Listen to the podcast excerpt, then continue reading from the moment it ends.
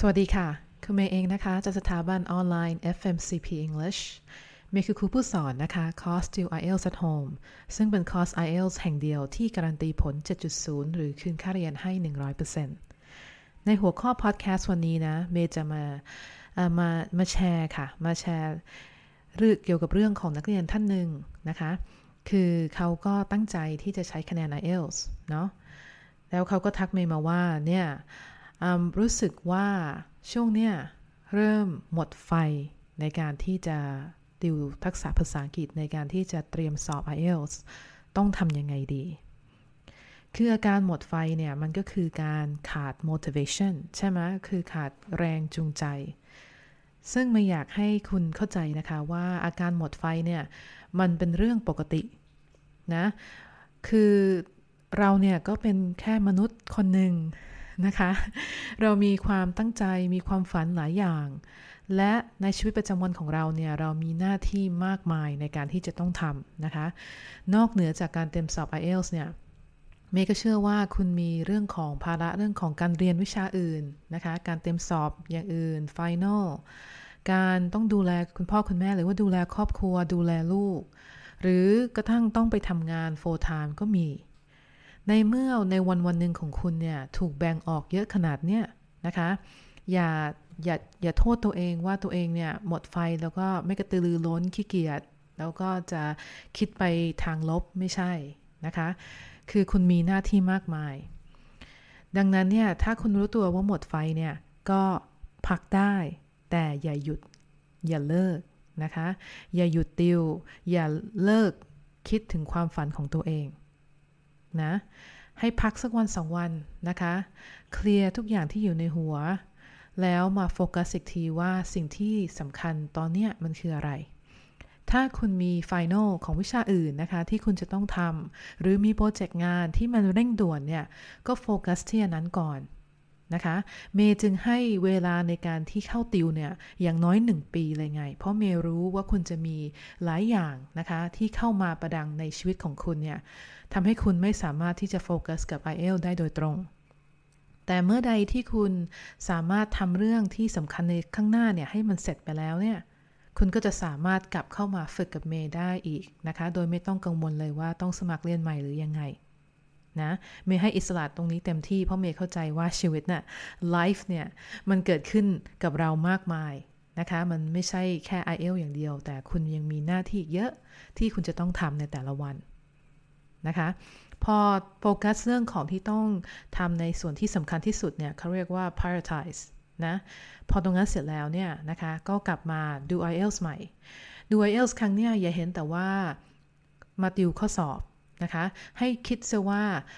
ข้อสอบเนี่ยมันสามารถให้อะไรกับตัวเราได้บ้าง ตอนที่เมย์อยากทำอะไรที่มันดูไกลเหลือเกินเนี่ยเมย์ก็จะคล้ายๆกับทำเป็น motivation wall นะคะ ก็ปริ้นรูปออกมาเลย เมย์แนะนำนะ ถ้าคุณเป้าหมายของคุณอยู่ประเรียนต่ออังกฤษ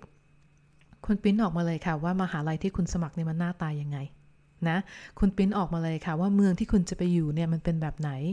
แล้วคุณก็ปิ้นถึงสถานที่ที่คุณจะไปเที่ยวเมื่อคุณไปเป็นนักเรียนที่นั่นแล้ว แล้วคุณก็ติดไว้ตามหน้าห้องทำงานหรือหน้าโต๊ะที่คุณติว i อ l เนี่ยนะคะติดไว้เลย เพราะตอนที่คุณนั่งฝึกภาษาอังกฤษ หรือว่ากำลังทำข้อสอบ ฝึกทำข้อสอบอยู่ หรือฝึกทักษะตามแผนการเรียน Daily Top Star อยู่เนี่ย พอคุณเหนื่อยนะคะ คุณลุกขึ้น หรือคุณแค่เงยหน้าเงยหน้ามองเนี่ย คุณก็จะเห็นรูปภาพตรงนั้นเนี่ย ซึ่งเป็นเป้าหมายของคุณ เป็นความฝันที่คุณต้องการ แล้วมันจะสร้างกำลังใจอย่างมากเลยนะคะ ในการที่คุณจะฝึกทักษะต่อ เพราะ IELTS เนี่ยแหละนะคะ เป็นกุญแจที่จะทำให้คุณสามารถไปอยู่ตรงนั้นได้ อย่าเขียนเป็นคำมหาลัยอะไรประมาณนี้ไม่ได้ค่ะ สมองของเราเนี่ยรับรูปภาพมากที่สุด สังเกตนะเวลาที่เราฝันนะคะ เราจะฝันเป็นรูปภาพ ใช่ไหมเราเราไม่ได้ฝันเป็นคำพูดซะหน่อย หรือคำที่เราเขียนมาหรือคำที่เราอ่านมา เราฝันเป็นรูปภาพ สมองเนี่ยจะจำรูปภาพมากกว่าสิ่งใดนะการที่เรามีรูปภาพแปะไว้นะคะ รูปภาพมหาลัยที่ต้องที่จะไป รูปภาพเมืองที่จะอยู่ รูปภาพสถานที่ท่องเที่ยว นะคะ มันจะทำให้เราเนี่ยมีกำลังใจในการที่จะทำในสิ่งนั้นๆนะ ถ้าเราสามารถเห็นตัวเองไปอยู่จุดนั้นได้เนี่ย